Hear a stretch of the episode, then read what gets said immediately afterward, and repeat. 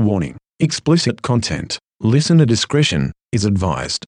Welcome back to the Great Northeast BJJ podcast. Last week we flew out to Pans in Irvine, California.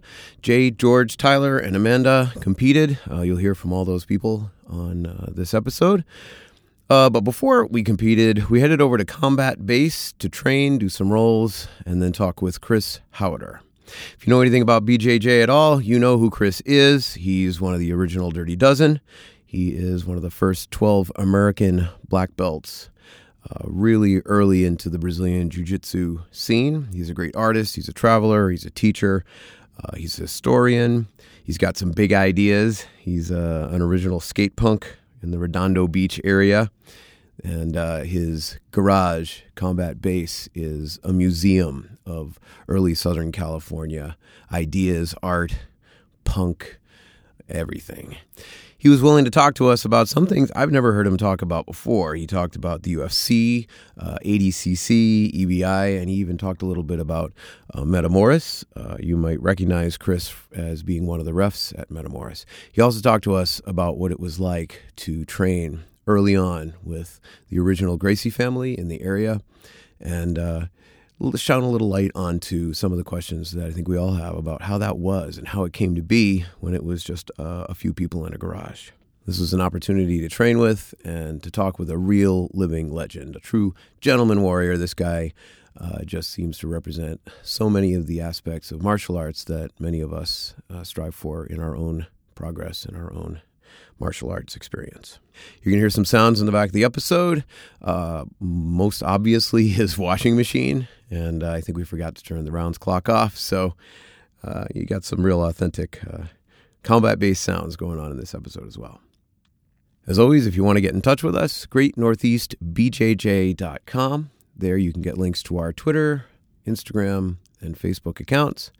And uh, of course, we'd appreciate it if you would subscribe on iTunes or on your favorite podcast app on your phone. Just search on Great Northeast BJJ Podcast.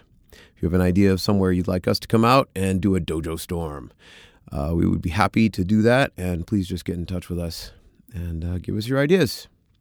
Ladies and gentlemen, Chris Haueter.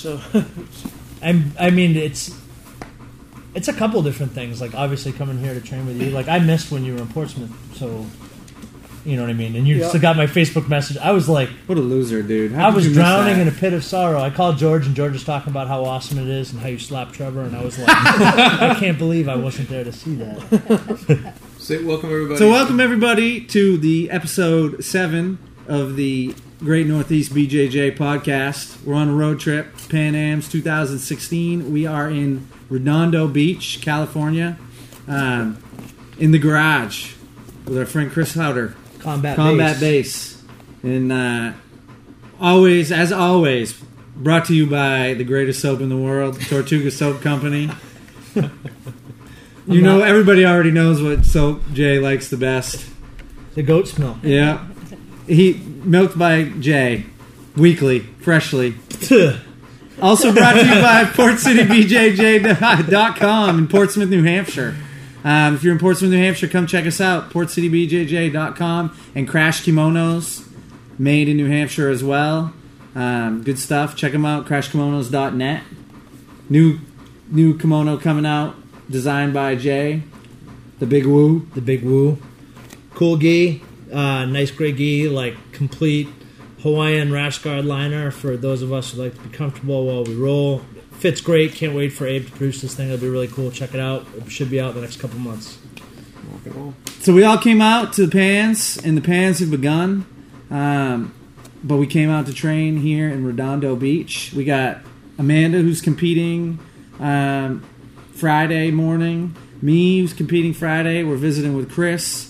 Jay's competing. Sat. Are you competing, Chris?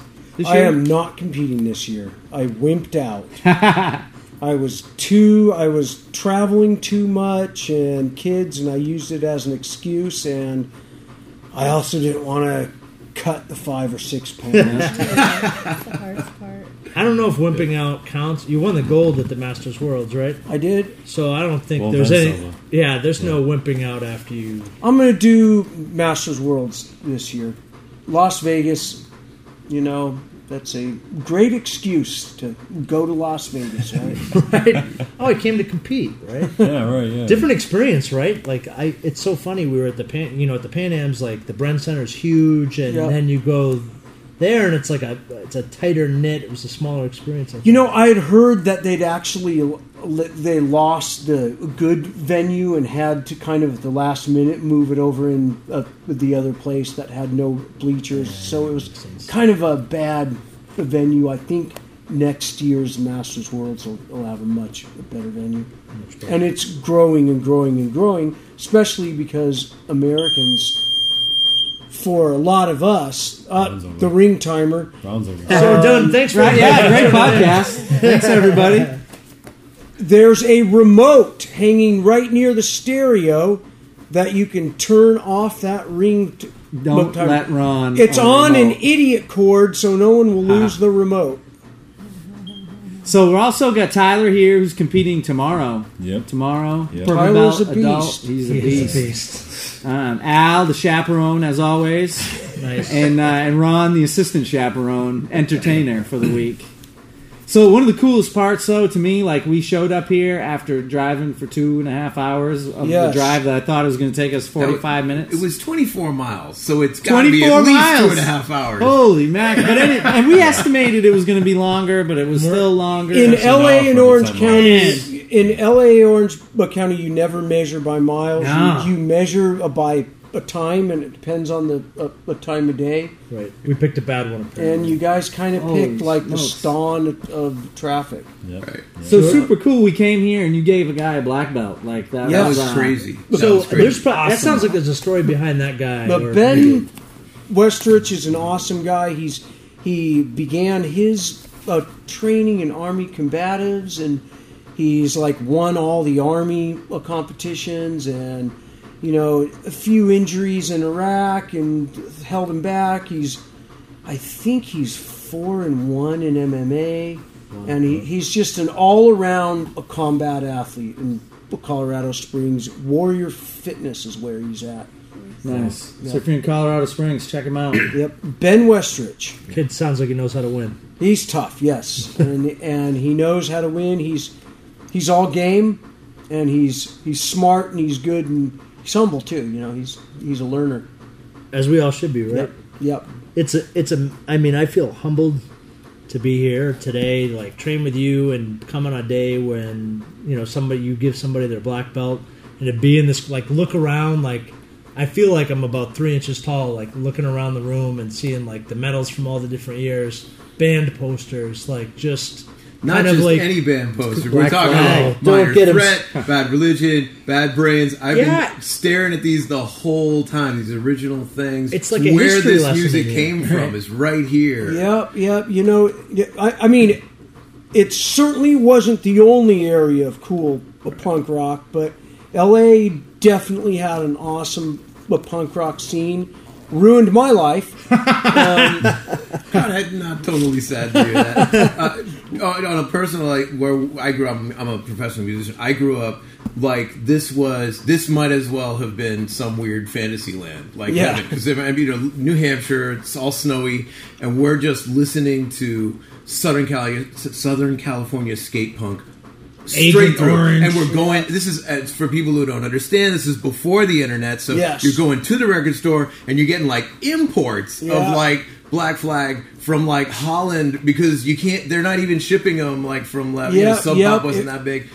it was it was hard to you know I, I i'm always amazed at um with the internet now and our stupid phones you know and the instant access but to information right we are Right. in the information revolution and we have a camera on us at all times right mm-hmm. there are two times in my life where i wish i would have had a camera and it was 80 early 80s L.A. punk rock and skate scene, Yeah. and the early garage the days in Rorion's garage and the early competition days. I interrupted you, Jay. We're talking about you know being here.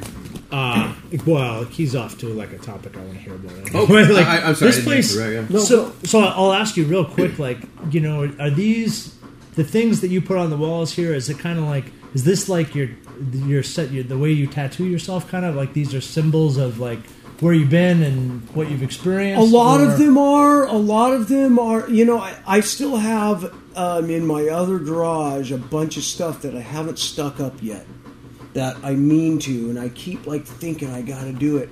Um, of course, uh, kids change everything about one's schedule in life.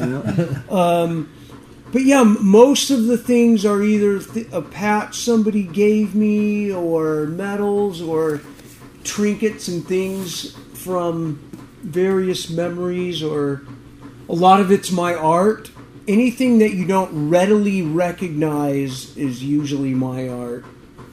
Cool Tortuga soap patch. Yeah, I saw that. Yeah, that Okay, awesome. stop. That's Ah, he's Moving got on. he's got to keep it clean. yeah. Keep that it clean. year, Keep it clean in the garage. So uh, I'm like unbelievably interested, and I like I don't know if people that are listening will be, but like the early days of your training and kind of like what that like just to obviously I don't want to be like oh tell it like I want to hear those stories of course and but I'm super interested in your contrast with the where jiu-jitsu is now because we talk about it all the time about you know Ron's like you know saying a lot of times like oh well you you know you started a long time ago and blah blah blah blah. I'm like look we're all in on the ground level. We're like less than 100 years into this yes, thing. yes. and but there was a beginning and you were there and i'm like The- intensely interested to hear the American- but beginning I was there. But like I mean you can even go back like like I just I think I, I don't want to say a number, but I loosely recently became aware of the number of red belts in Brazil or who are dying or well, belts, like old school guys. And part of, you know, in America, what, what we were introduced to was was the big family, the Gracies, and it was very well branded. And but there was a lot of other jiu-jitsu in Brazil. It wasn't just the Gracies. They clearly were the, um, the dominant force in Brazil, but they weren't the only force in, in Brazil. But in America, like in the early days, when I started, I'm pretty sure that like L.A. and Hawaii, I think, were the only two spots that It's had like Relson in Hawaii. Is yes, that Relson in Yeah. Hawaii and Rorion here, and that was, I mean, pretty much. I think from I want to say you know mid '80s to about 88, 89, that was the extent of it, and and and I always say I was just in the right place at the right time. You know, I I found the jujitsu at the local college wrestling room a few months after my one and only pro Muay Thai fight, which I won, but it hurt really bad. and it was a tough uh, but Cambodian I fought, and I realized that had he put half the amount of hits on me, I- would have. I like he took an incredible amount of, of punishment, and I, my hands were quick back then, and I wanted to go back to wrestling because before UFC, you, you know, like people always thought wrestling's just a sport; it isn't a real martial art. But as a, a kid who grew up fighting all the time, which I'm not proud of, but you see, I always knew that wrestling was, at least in my toolkit, the superior martial art. Did you ever wrestle like in high school? Or In anything high school, yeah. I did, and I growing up, and and when I fought, I would always try to use my karate that I'd take and kung fu and all that stuff. But I quickly wanted to close clinch and get it onto the ground. S- So after my Muay Thai match, I decided, you know, the easier, softer way is wrestling. I'm going to go back to the wrestling room, and I went g- with the intent to wrestle, and I showed up early, and it was the end of the Aikido club, and the guy was showing a mount escape, and I looked down and I knew him, Mitz Yamashita, and I said, Mitz, I don't think that'll work because he had a, an Aikido class at, at my Muay Thai gym, Right. and which was the IMB Academy at that time, and and he said, "Why don't you try it?" And I'm thinking, oh, you know, I'm a wrestler. You're going to mount me. I'm going to turn and escape and pin you. And I tried, and he, you know, rear naked choke me, and then let me try again, and arm lock me. Wait a minute, that's a fluke. Let me try again, and I'm like, wow, I want to learn Aikido. I didn't realize it was like th- this cool. And he says, well, this isn't Aikido, and I'm really not allowed to instruct it. But here's the guy who can, who who can, and he wrote um Rorion's number down.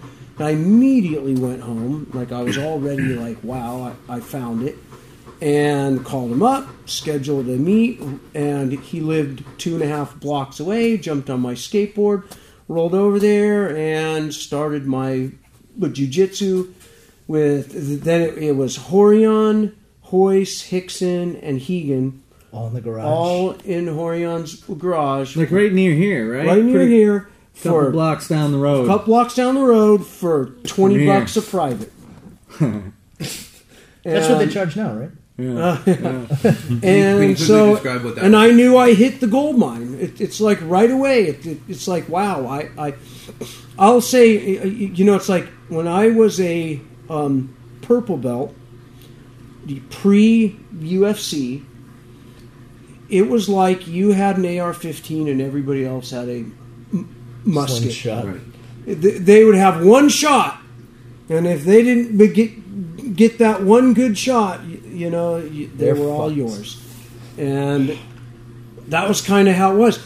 And when UFC one came out, part of me was, you know, I was clearly happy, and I knew Royce would win. I remember I was watching it with, with non, but but jujitsu guys who were they were all convinced Royce would lose every fight, and I'm like, no, he's gonna Right. win. Gerard like- Gordeau's going to win. That guy looks Yeah. badass. they're like, man, how'd you know? And it's like, well, you know, you know. And it's like, part of me was really happy, of course, and part of me was kind of sad. It's like the cat's out of the bag. You, you know, it was, it was one of those things that that if you had b- jujitsu, you pretty much knew nobody else had it, and if they did, you knew them.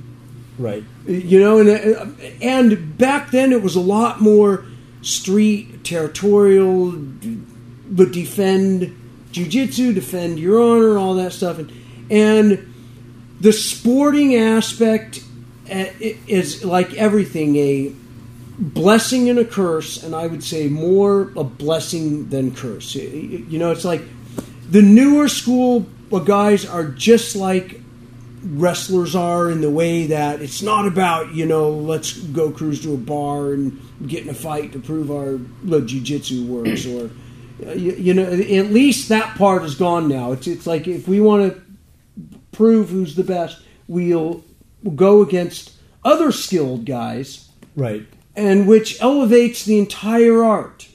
And the more involved, the more it elevates. And then, of course, the information age and the explosion of YouTube. And, you know, early on it was VHS tapes that the guys would make. Now you, you can see the move in slow mo that won yesterday's World Championships Right. And wind And it back study it. and watch it again. Yep. Wind it back and, and study it. it and perfect it and, and find how it works with your body, your style, and so like in terms of the art growing, the art has clearly grown, and the old school guys who say, "Oh, it hasn't," no, it's completely grown, and I mean even the way in which we're doing arm bars and mounts and the fundamentals have improved. They've even gotten but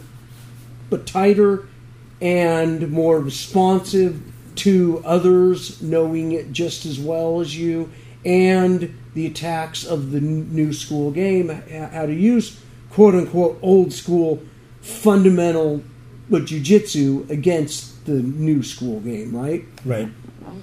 And it's like I think you can see it in the like it it slowly changes the younger you get in the in the age groups. Like I don't see that much Berimbolo in my age group, but like you get to Masters one, you start to see a lot of it, and then an adult, it's everywhere. Yes. You know what I mean? But those guys that are like a little bit older Right. and have been have more of an exposure to Now, a smaller base of Yeah. jiu-jitsu, I guess the way to put it. Now, at the same time, a lot because of sport, in terms of a self defense or even mixed martial arts, a the sport, like, you fight how you train. And if you're used to pulling guard, inverting, De La Riva, spider guard, that stuff doesn't work all that great in MMA or the street right. right? And it can, if your goal is MMA or the street, and MMA is clearly sport as well, that you don't allow headbutts, you don't allow Eye gouges, groin shots. eye gouges, groin shot. If you're on your knees, you can't hit him when. I mean, th- th- there's rules in there that are even less of street. But like for like the old school way of game, like the way the way I approach is I always think street. I train the sport and I uh, practice the art. The art is the limitless growth experiment a part of the jiu-jitsu. The sport is is that live against real timing, real skill. Does my stuff work?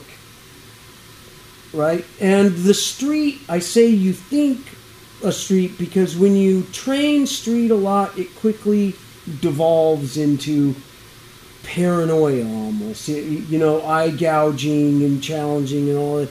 It it it's like as an example. Let me just use you because you have long sleeves. In sport, it's really common that we just reach up and grab a lapel. We forget that that left hand has a nice overhand hook right in my face. Boom, right? You- You're just like, I reach up, overhand hook me. Boom. And so I think street. I'm always holding the hands, head, and hips. And the headbutt. Uh, If I'm just holding here and you want, boom, you have a headbutt. So my hips, my, uh, headbutt me now. Just headbutt me. Chris is holding the. Uh, See, I'm I, I'm always. I'm always holding hi- hi- his hips and watching his head and hit me, and then Controlling his hand. and then I'm gonna reach up, but to where I'm still controlling his Control. strike. yeah. See, now he can't strike. I'm still watching strikes, even though I don't even train them. So even when I but compete, my brain thinks, "Am I being punched right now?" If it's raining knuckles and I'm loo- looking up at the sky, I'm losing the fight. Uh, wh- Whether I'm up in points or not, I'm losing the fight. So I'm always looking. I'm always thinking, if right now, if it were real, am I winning? And when they raise hands, whether they raise mine or my opponents, I give a pause and I reflect. If that were a real gladiator battle, we were thrown in a pit in our gis, and whoever lives wins. Have I won or have I lost? And I've had matches where they've raised the other guy's hand, and I went, "Well, I killed him in the street." And I've had other ones where they r- raised mine. I went, you know, I probably would have lost that in a street fight.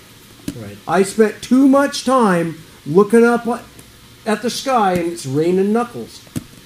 And um, that's why I think sport, the jiu-jitsu guys tend to have a hard time with transitioning into MMA unless they drop that sport. Like the way Demian Maia fights. Like Yes. he's got great jiu-jitsu There- for MMA. there are guys who do an excellent job of it. And there's guys who have absolutely, like world champion multiple times, who have lost in MMA against jiu-jitsu equivalents of blue belts because that guy trains to fight in mixed m- martial arts, which there are basically five fundamental arts in there. You, you know, you've got your boxing, Muay Thai, Jiu-Jitsu, Greco, wrestling, and judo. Th- those are the reality, pure combat sports.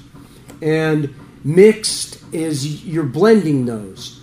And some guys want to stick to their one thing and say, I'm going to make my with jujitsu beat everything, or I'm going to make my wrestling beat everything.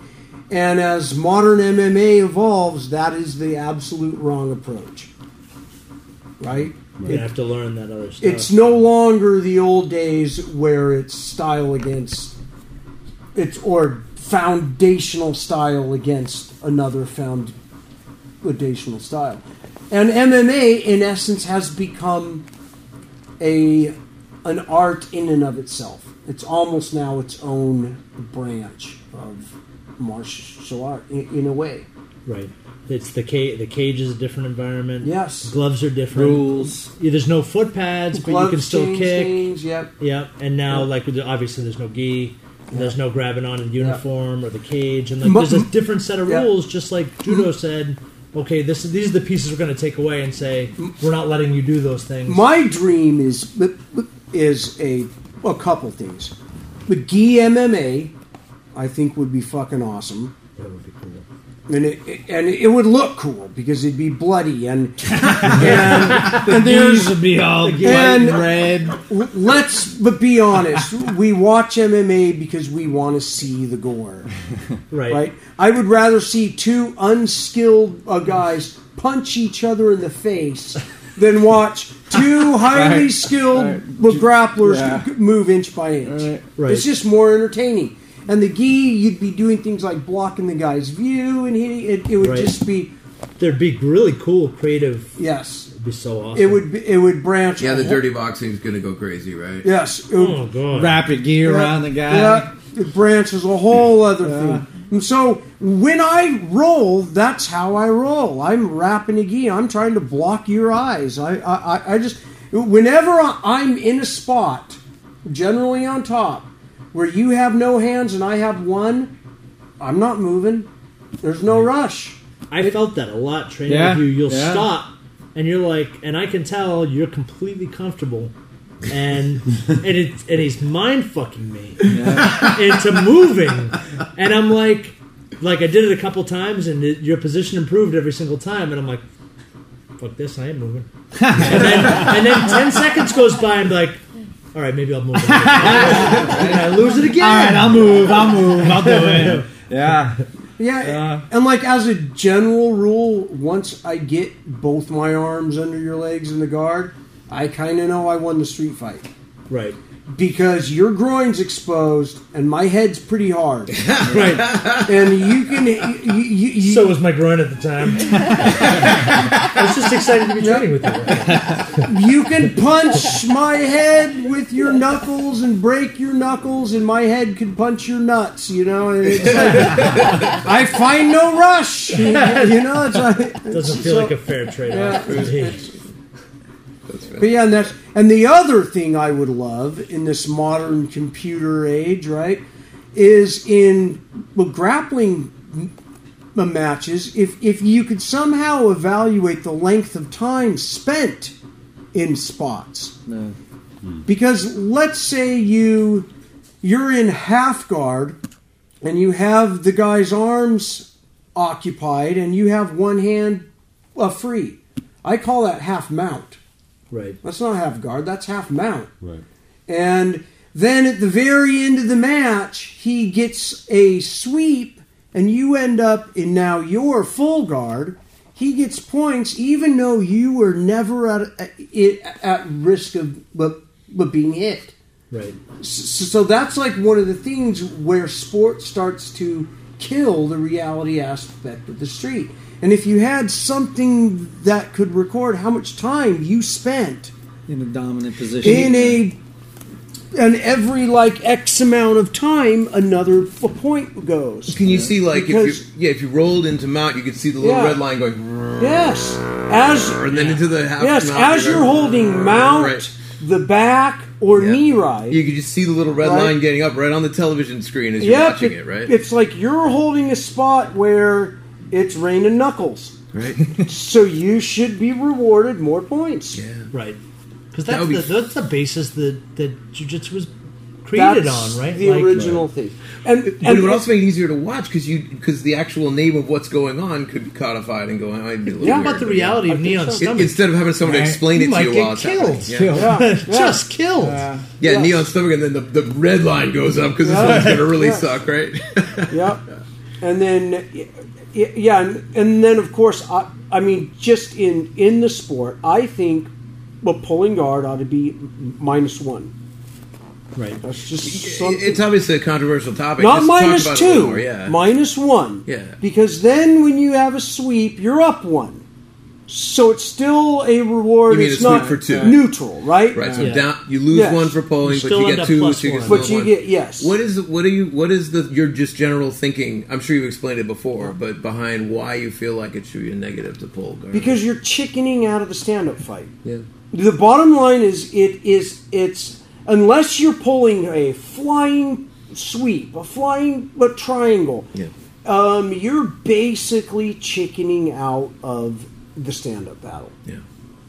And we all do it. Every the jujitsu player, especially if you do open class, there's periods of time where where strategically you're gonna well, well pull a guard. Right. As a tactic, it becomes kind of addicting, you know, because it's our guards get good sometime around seasoned blue to purple belt. You get the power of with the guard. You're, you're like, wow, it's it's a seductive thing because it's it not only is relax.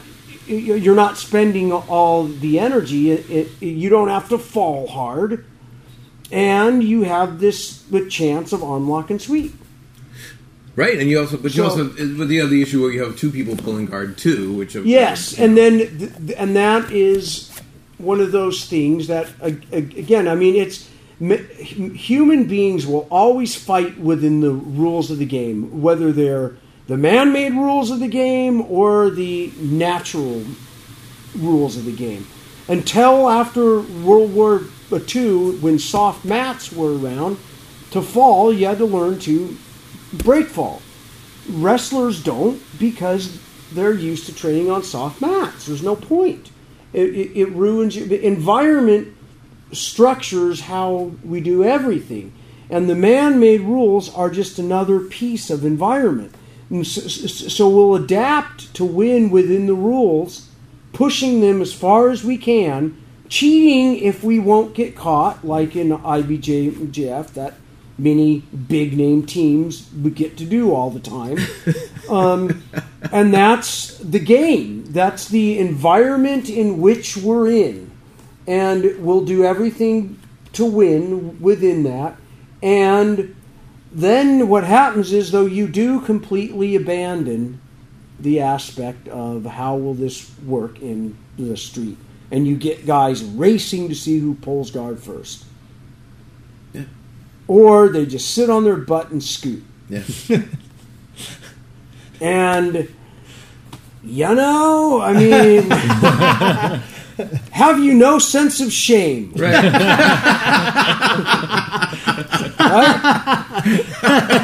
Every time you Have you no pull guard, even if it's a strategy, you should have a little bit of shame. What if your mother was watching that? When You did it? should Watching know- your butt scooting Yeah. across the mat. You don't want your mother to see watching that. You should absolutely know that I am chickening out of the stand-up fight. I'm chickening out, and for that, in my opinion, in this sport, you should be punished. Yep. not neutral and definitely not rewarded. It should be somehow punished.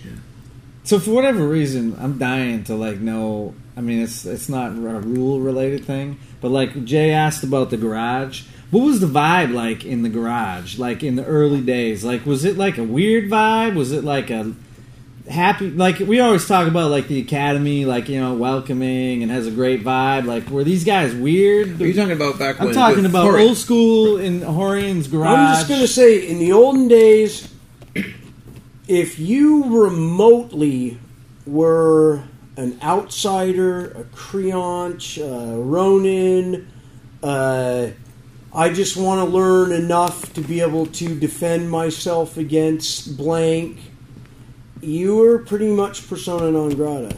It, it was it, it was you join us like or- you're, you're part of the family or you're one of the people that might want to challenge us one day.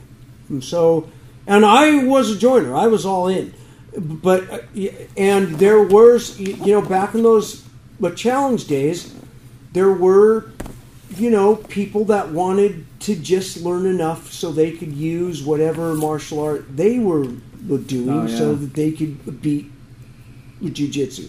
So the environment was a lot more secretive Yeah. and it was it was you don't show people the moves and teach them how you're doing it. You that's all the dawn of the new age and the information age which is for the growth of the art much uh, uh, better. But you know it's like but teams there was definitely pre-internet. You, you know there was definitely you, you could say regional or certain styles that like Royler look Gracie had a style and it wasn't like people think like there's a Gracie jiu-jitsu style or a Brazilian jiu-jitsu style and it is a bit more that way now. But back then it's like you know each person had kind of a game. And if you were at their school you would be exposed to basically that game. And like Royler's game might be more like Jean-Jacques Machado's game. Rigan's game was more of a pressure game, and you, you know th- th- there's so you, when you went against other schools, you could wind up having moves that you'd never seen or felt, or you, you, you know that was more how it was in, in the early. was there a big rivalry like between Hoy- Royler's school and another school you know what I mean like yeah, th- th- there was there's always rivalry, right. Right. I mean, in some ways, we could say we're all well, Gracie Barra. We all are Be- because if we trace our li- lineage, we all come from Helio Carlos, some from Carlson, some from the Fadda line and, Right. and, and other lines. But, but I mean, so what happens in a patriarchal honor culture when there's a bunch of male offspring who are all black belts. Who, who are often not even from the same m- m- mother but their dad's the same. Or they have an Because- uncle in common or you know there's there's the blood bond but at the same time there's sibling rivalry, and it's Someone's got to be the best, right? and it's a male patriarchal honor culture. And one could say uh, e- even the sub uh, culture is even more extreme. So you have rivalry. It's almost like it's okay if they hate each other, but you you can't hate them. Right. You- Right. You know what I'm Yeah. saying? It's, it, like they can they can fight amongst each other, but you better not. But like- you- it's like you- the mafia. You, you can't have an opinion on the rivalry between Rorion, Rickson, Royce, Right. Machado's, but it, but it's apparent. Were there students that would jump from one school to another? Yes, there's. I mean, when Rorion opened up his school, I was there the, at the, the the first part of the opening, and I was in Rigan's garage too because there was a big falling out. And usually, I don't usually say this stuff on in camera because I don't want to talk shit about anybody because I'm trying to be a neutral politician. Yes. Right? Su- super clear. We're not. Just we're like not the asking you to do politicians we No, have no in America. you to do that. today. But um, but Neutral. neutral. but like there was a time where I needed to make a choice, and I was told, you know, in no uncertain terms, that I Pick pick your Yes. side. And, um, you know, honestly, I would have gone with Rickson, but Rickson was like way up in Malibu and he was going to Pride and all this other stuff.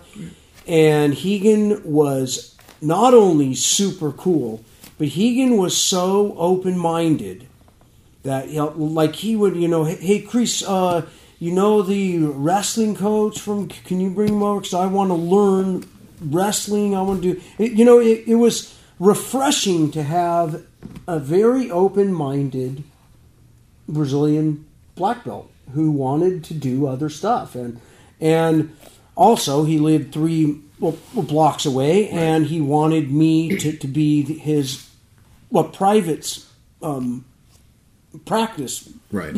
guy Right. so, so that they could.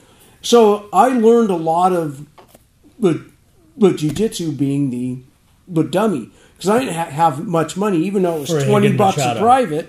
Yeah, That's just a difference. I was the Rigan dummy. Machado. Yeah, I, I was. just- So yeah, Rigan would would call me up and say.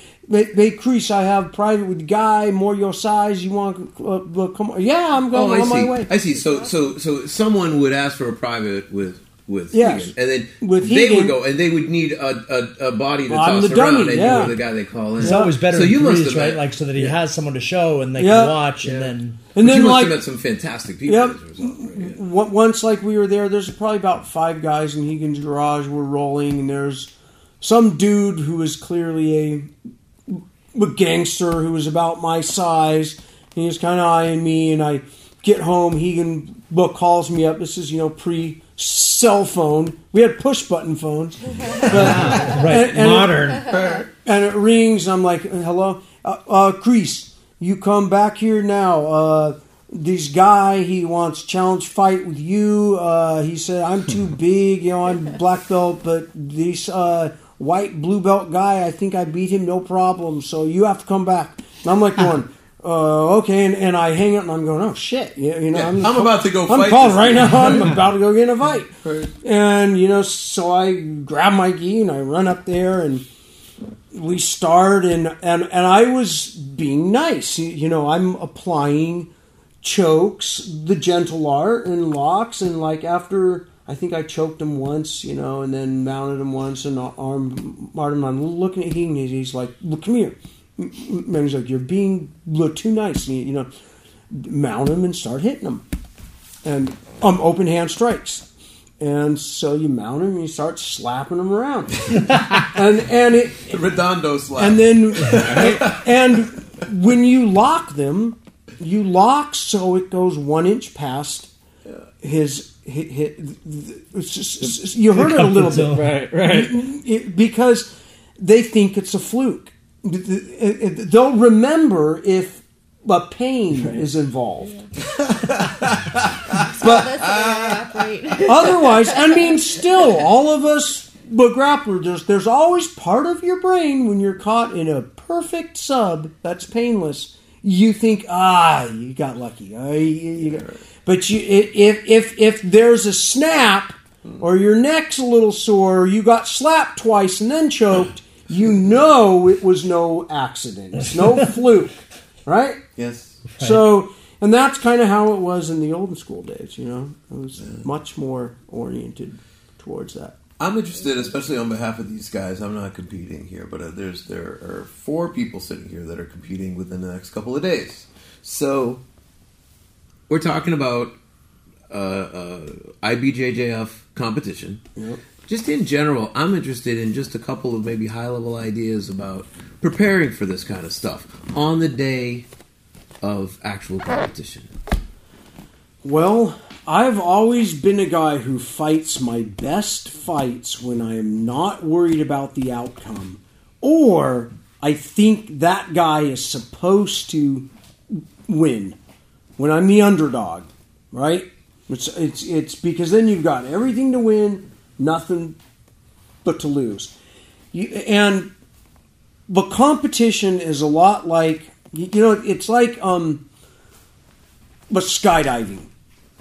The first time is always scary as shit. Even though you know hundreds of other people have gone, people don't get hurt, you're not going to die. all, all that stuff. It's still really scary to jump out of an airplane. And then you go a bit and it just becomes fun. And then if you don't but jump out for a long time, which I haven't jumped out of a plane in ages, I know I would be Petrified. petrified to but jump out again. Because of our primal brain just says this is scary. Even though our rational brain knows it's not. And when we compete there's two things that we're really scared of. One chief one. And that's a public shame for some reason our heads we don't want to lose because people are watching, which is why we roll in the club. We roll our best games, but you're out there like, what's happening? Because people. And what you got to um, realize is most people aren't even watching your fight.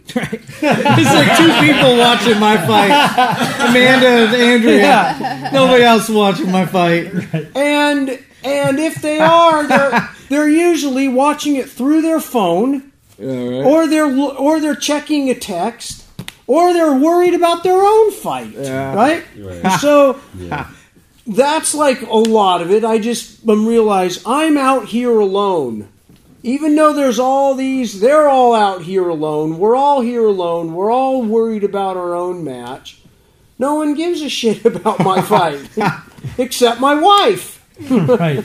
And even then, afterwards, eh, it was a good fight, but Yeah, you, whatever. you you you could have, shoulda, woulda. Yeah, I know, Yeah. right? What's for dinner? What's for dinner, right? yeah. And so, and, and I mean, what happens as well is is when you think like, oh God, I gotta win, I gotta win, I gotta win, and you win. You're teaching your brain that that's the attitude I have to have every time I fight. So then when you lose, you're devastated because you- you've reworked your subconscious mind into thinking that you have to be in this certain mindset. And I see purple belts, browns, and blacks, you know, warming up, doing their little mental prep. They do all this stuff. Because really, the second fear we have is being out of control. That's what's happening. So you're fearing being out of control, but public shame. And both of those are irrational, and you just got to lean in. You just have to say, I have no control over how I'm going to be until I slap hands. And then I'm going to take control. Don't prepare yourself when you're doing. I mean, warm up, sweat, but don't like for me. I I don't want to get my head in some fight space when I'm not in a fight. I just don't like that approach.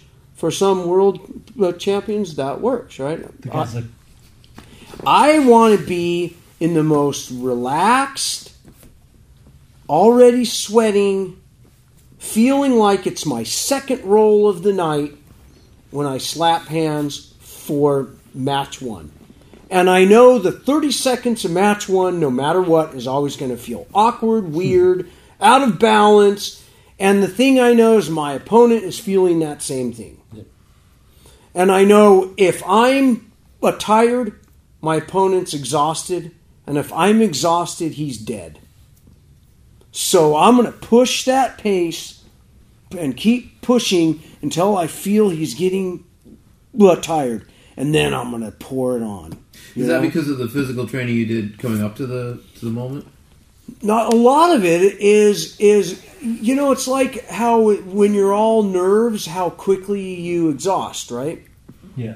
so part of me just the way you, you, you almost it, it's like when you run you, you got to push till your lungs open up and, and, and you're in that that wind and it's like okay i got to go. And it's best to have that before you step on the mat. You, you know be nice and warmed up.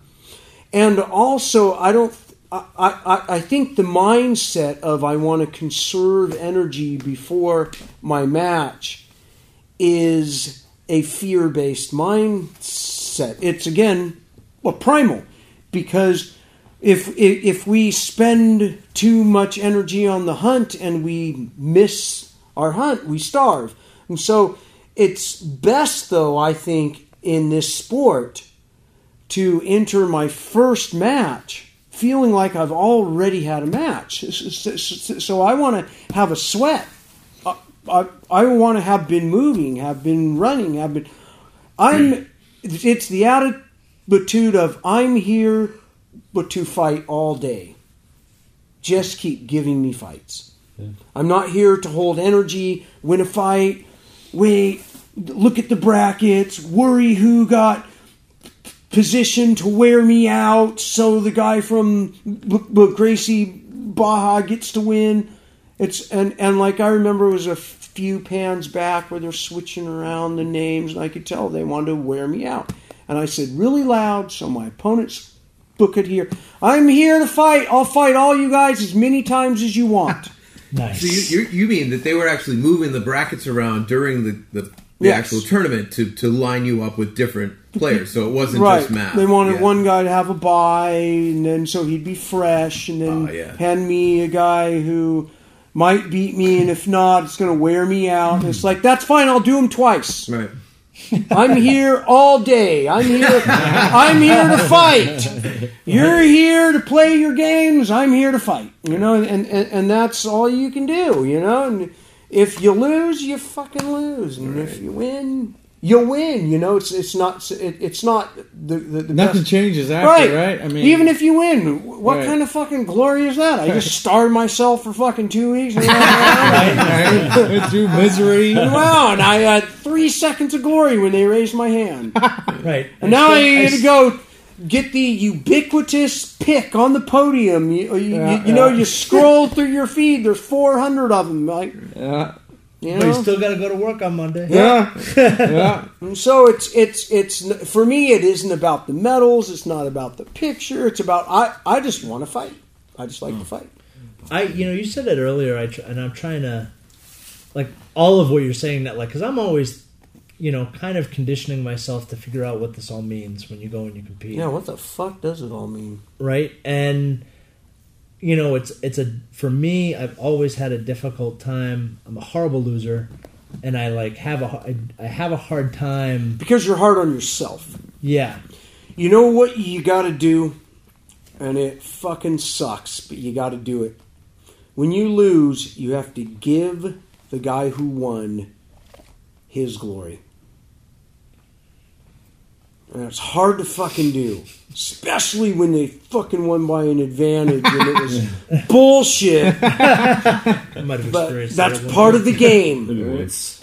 Part of the game is I say, you know, I'm the a gringo with a fucking unknown patch, so I gotta give the fuck, you know, that's that's part of the game. accept the rules And when my opponent wins, even if I think it's fucking chicken shit bullshit, I give him the glory of the victory.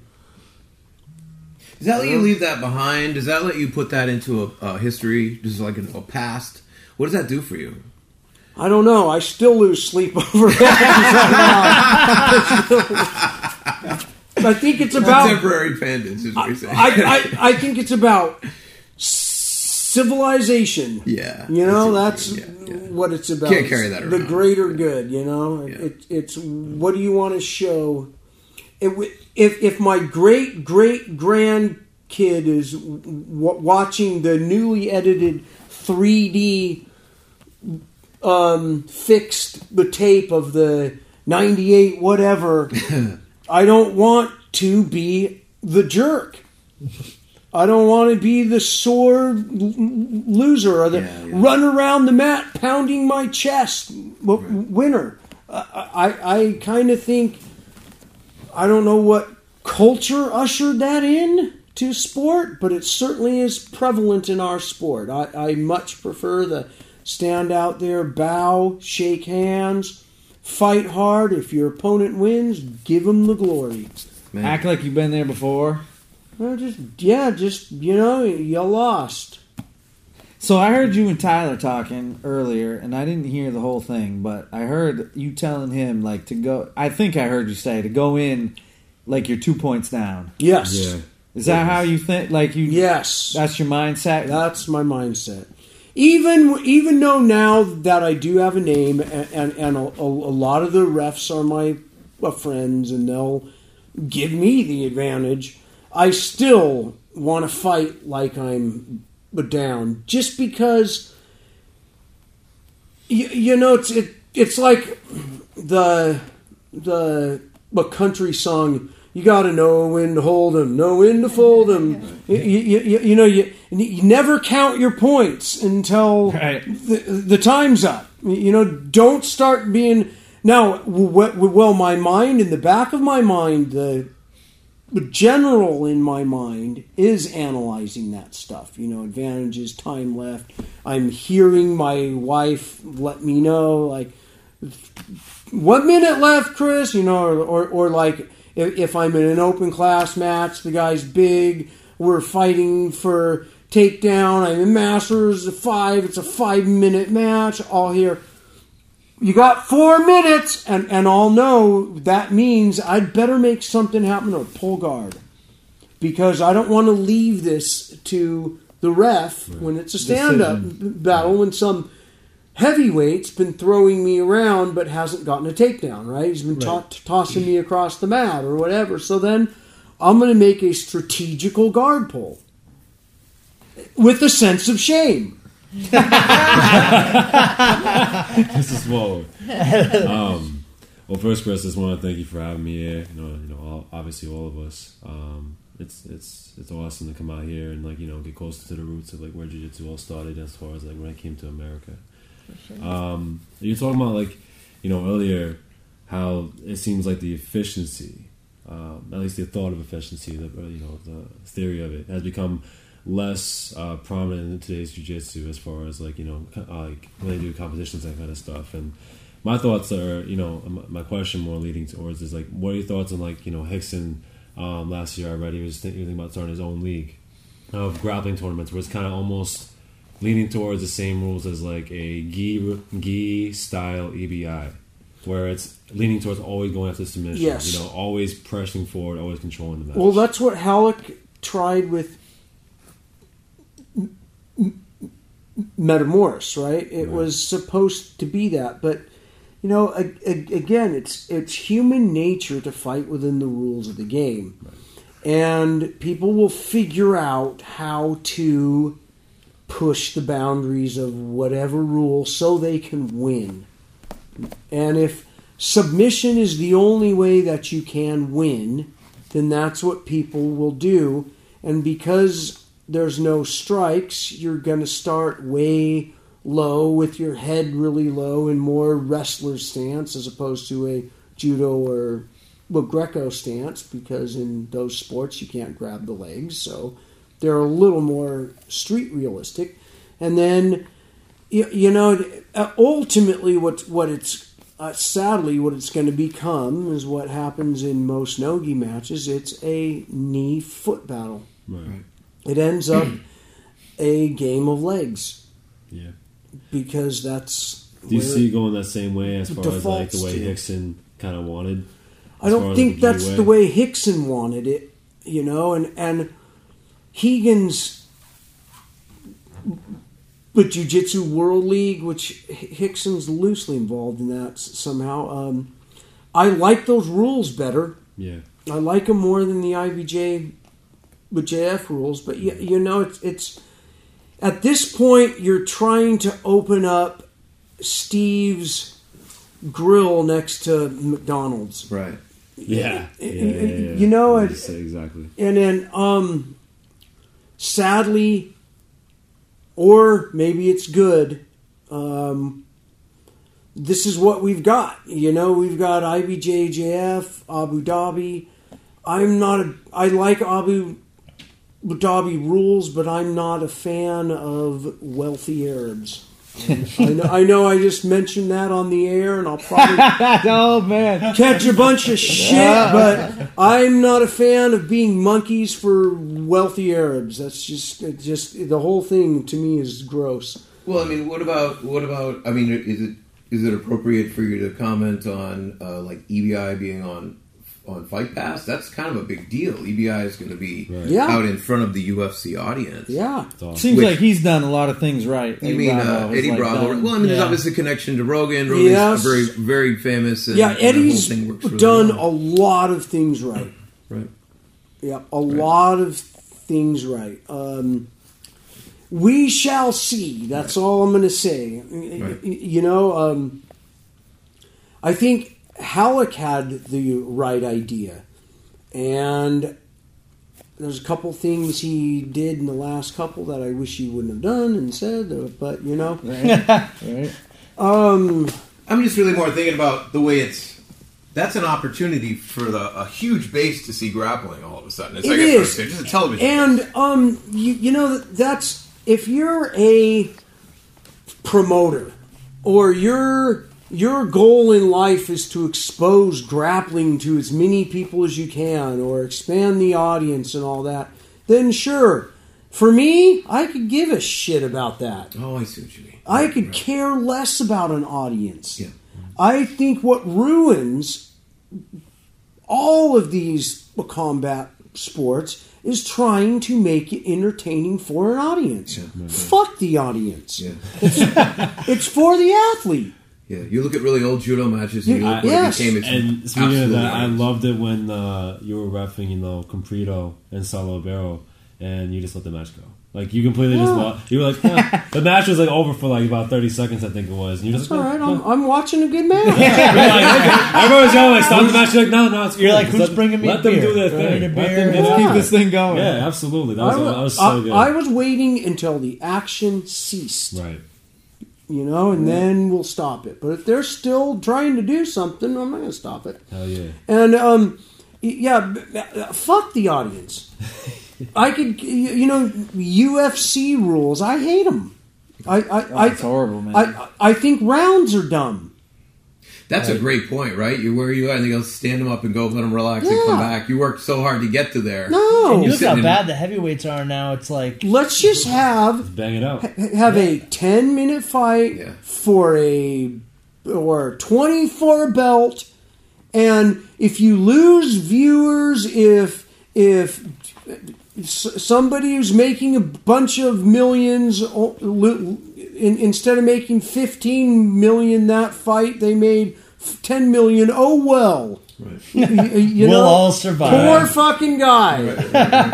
you, you know, and you know, it, it, it's it's kind of like there used to not be white belts who would uh, compete. When you got your blue belt, it meant you were ready to c- compete. But when you're a promoter, it's like, wow, we're going to make ten thousand dollars more if we have a white belt division. So now white belts are like blue belts. And it, it, it changes the whole thing because of greed and promoters. I could again could give a fuck ab- about whether it's entertaining to a crowd or whatever it is. Now if i want to watch something entertaining i'll watch two unskilled guys fight on youtube because it's more entertaining watching the guys windmill each other right The threat of violence is No. always right in front of you, right? Yes. Yeah, right, right. Um, so I mean, that's my opinion. Is is it's? But you know, I, then again, I'm this idealist when it comes to that, and I'm a purist in in, in that way. Is I think we should keep the sport pure. If people want to watch it, come watch it. If you don't, fuck you. Simple. We, we won't simple, change our rules because you're sitting there with your fat gut, your tap out shirt, and your beer, being this grappling shit's boring. So now we're going to change but the rules because Jethro thinks MMA is boring. Right. Fuck Jethro. Because then you got to hear all these guys talk about Conor McGregor or Holly Holm after this fight, Yeah. and they never been in Uh, oh, a gym or wherever, and to hear him talk about it make after these things makes me ill, man. it, it's like I have a hard time with it, even though like like for jujitsu, it was great to see Nate Diaz beat Conor McGregor, and it was awesome to see Miesha like Yeah. get back and like I thought Miesha deserved that so much because Oh, yeah. she's such a good fighter. And she I'm works good so hard. pals with both uh, Conor's coach and Miesha's coach. right. like that that night I sent Miesha's well coach a message. Robert, great Who's, fight. who's Miesha's coach? Robert Follis. Yeah. Yep. Yep. Great guy. Really good coach. Well rounded. Knows the game. And yeah, that was an awesome, awesome, very fucking down to the wire fight. Yeah, right? Right. and I walked away. And Conor. Well, go, go ahead. Well, what I was going to say is that I walked away and I heard everybody, like my friends, like that don't do jujitsu, be like, "Oh, July, I, I, I fucking knew Conor couldn't fight on the ground." I'm like, Yeah, "What are sure you talking did. about?" I was like, "You don't think that all these guys are training? Like you were saying, these guys are training everything." Yeah. Right. It's Conor's- mixed Conor's not a martial white belt. Yes, Yeah. it's, he's Right. a brown belt Yeah. Under John Kavanagh, Right. who's my great grand black. I mean, I'm his. I'm Conor's great grand coach in the, in our jujitsu lineage. Oh, Right, lineage, right. right? Yeah. And Nate is a solid black belt. So Nate's grappling skill is but better, but it's not like Conor doesn't have It's- any it's grappling nothing, skill. right. And in my opinion, Conor, and I was saying this three months back to Conor's grand coach, Matt, who runs SBG, Matt that Conor's weakness is going to be his cockiness. Yeah. And Conor was winning that fight. And he started to get cocky. And then when he got tagged, Yeah. he tried to, to reshift his game. And it gave Nate that little wait a minute, I could win this fight. Be- be- be- Because in those early part, Nate looked like he was just trying not to lose, right? And then it like kind of switched it around. And, and a- a lot of that is the mental game of, you know, and but Conor was very good at, he would, he he's a bright guy. He's witty, well spoken, and he gets in their heads, right? He knows how to make money. Yes. I mean, yeah. yeah. Well, Good. clearly, yeah. Right. I mean, he does know how to make money. But it's funny because He's entertaining. Yeah, He is. He is. I'm not looking up here and seeing a bunch of REO Speedwagon posters. And we're not talking about REO Speedwagon 20, 30 years later.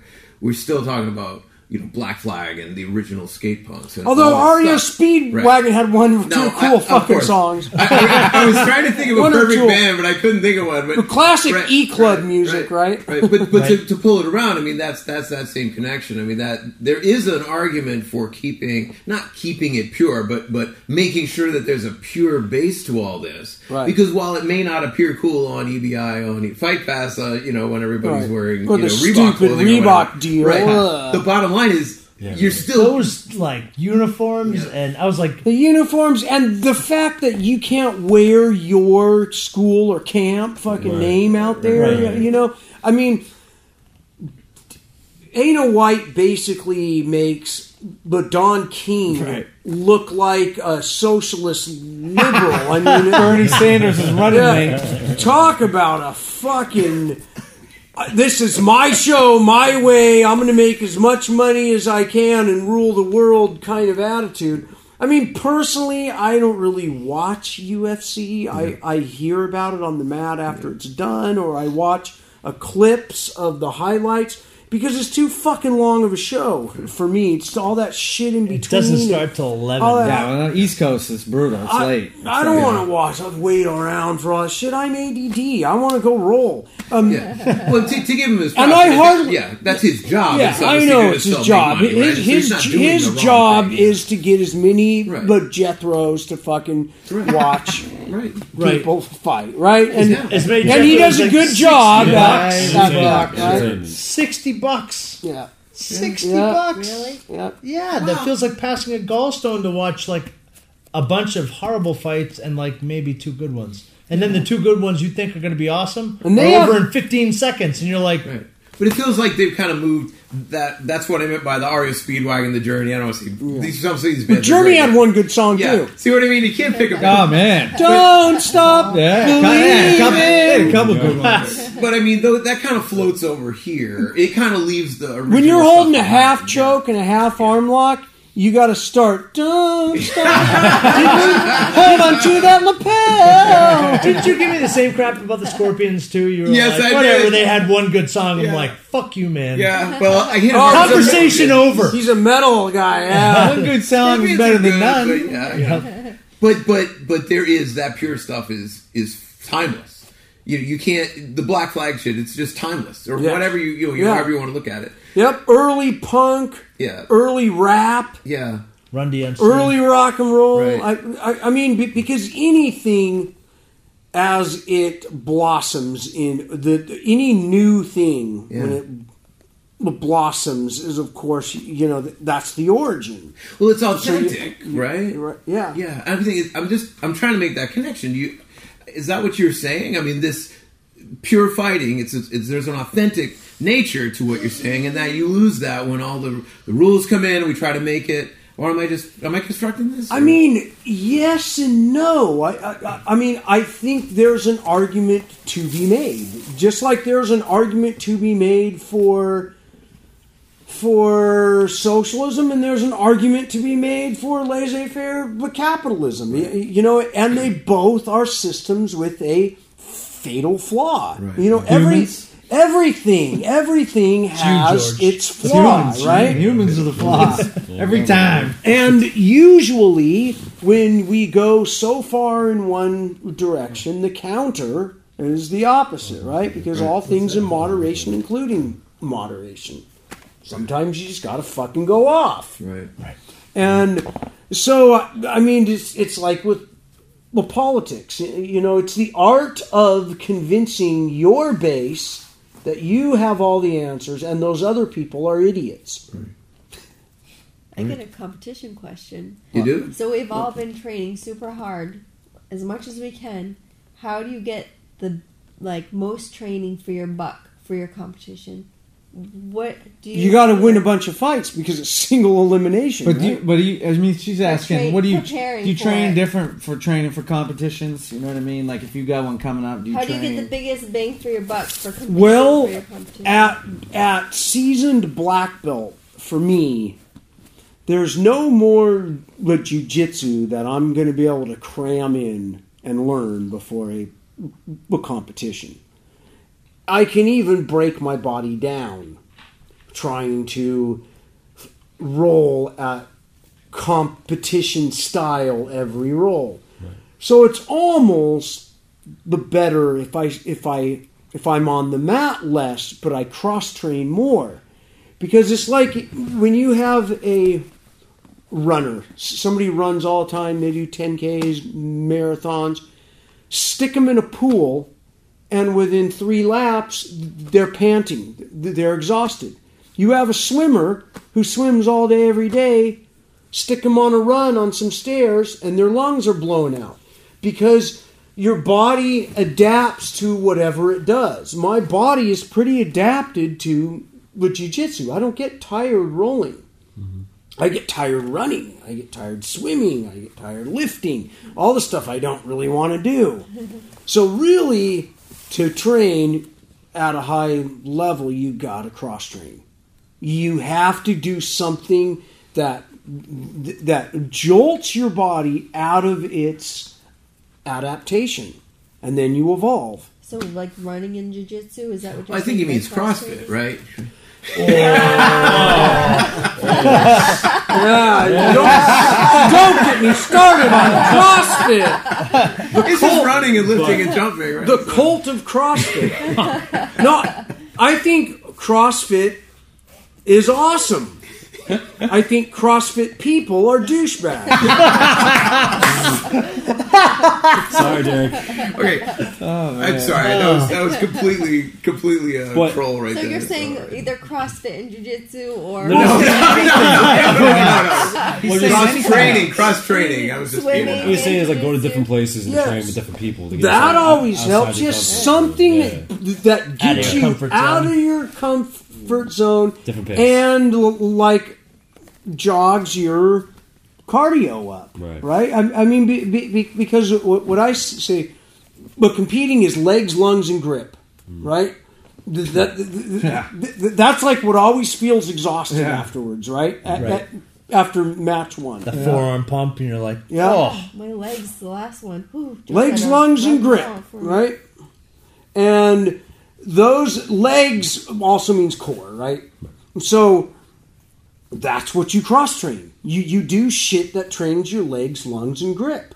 So like in the past, when I used to be a, a real athlete, now I'm just an old coach, but I would go swim laps and I would go, okay, how long is the match? You figure out what, and and you swim that length of one match, and you do sprints. Wow.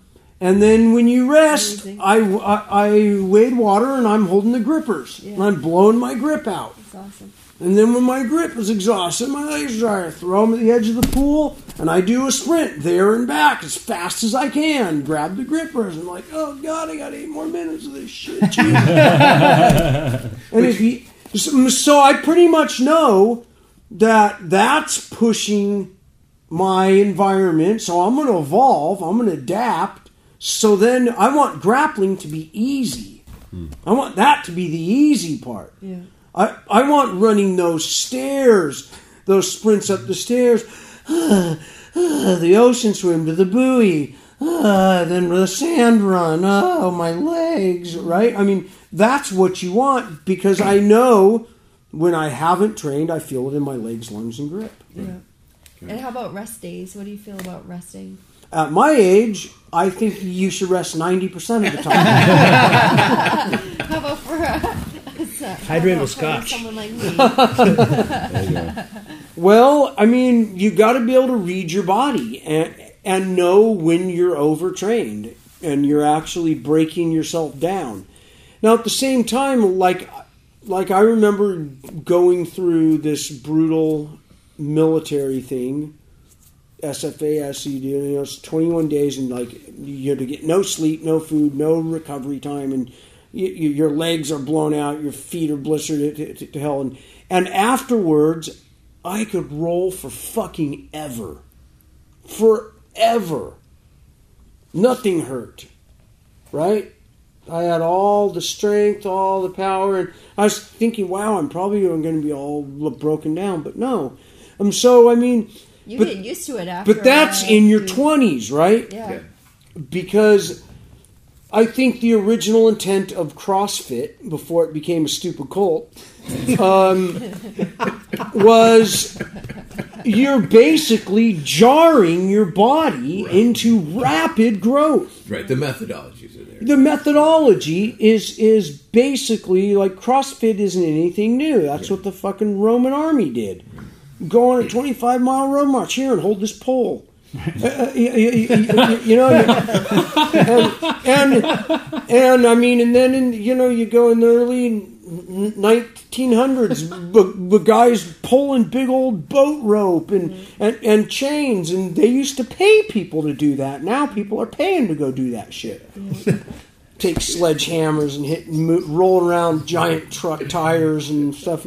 Shoveling dirt. shoveling dirt. Figure right? out what needs doing around the house. Hey, come over to my like, house and shovel dirt anytime you Take a hole there and pull those rocks, and then go back and forth with my garbage cans Why once, don't- once a week. Or I mean, it'd be nice if we could somehow get to like blend the CrossFit cult with the rebuild the infrastructure, roads and uh, bridges program, and get these guys, you know, to push an asphalt thing across the. So there's actually some the work worst- being done. It's not the worst idea ever. Not No, but but, but but but I mean, like right now, if I did CrossFit, yes, it would blow me apart. yeah, right. Um, but once you get used to CrossFit, then you need to go do something else or add an, another one of your the little CrossFit and put some cool name to it called but Chris's Garage Haueter. Wreck or whatever it is, The or outer. the Haueter, and yeah, let's cut this fucking podcast off. Thank you for that. That was very helpful. We're talking way too long. Yeah, it's better to end short than have one of those I- long, drawn out goodbyes.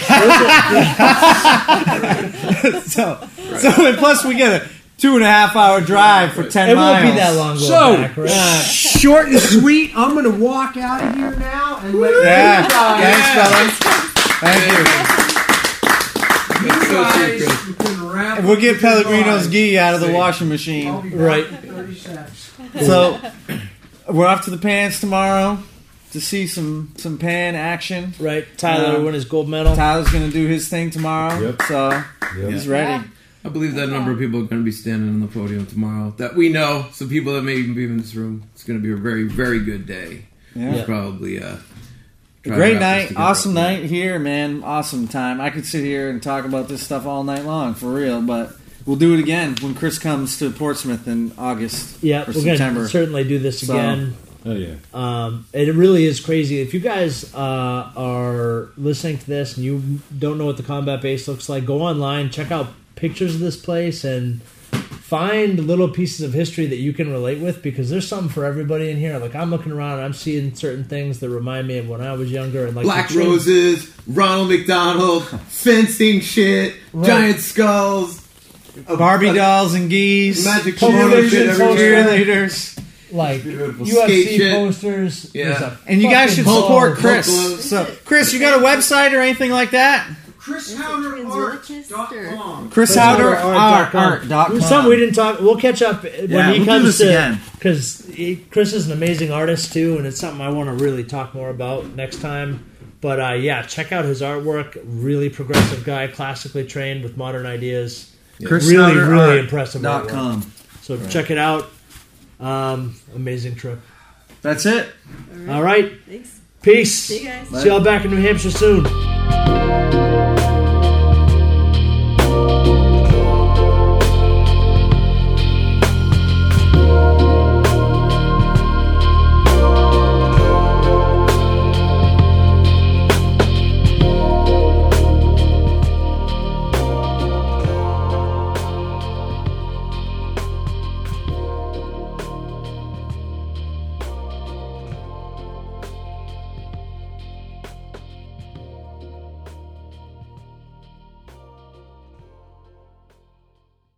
Warning. Explicit content. Listener discretion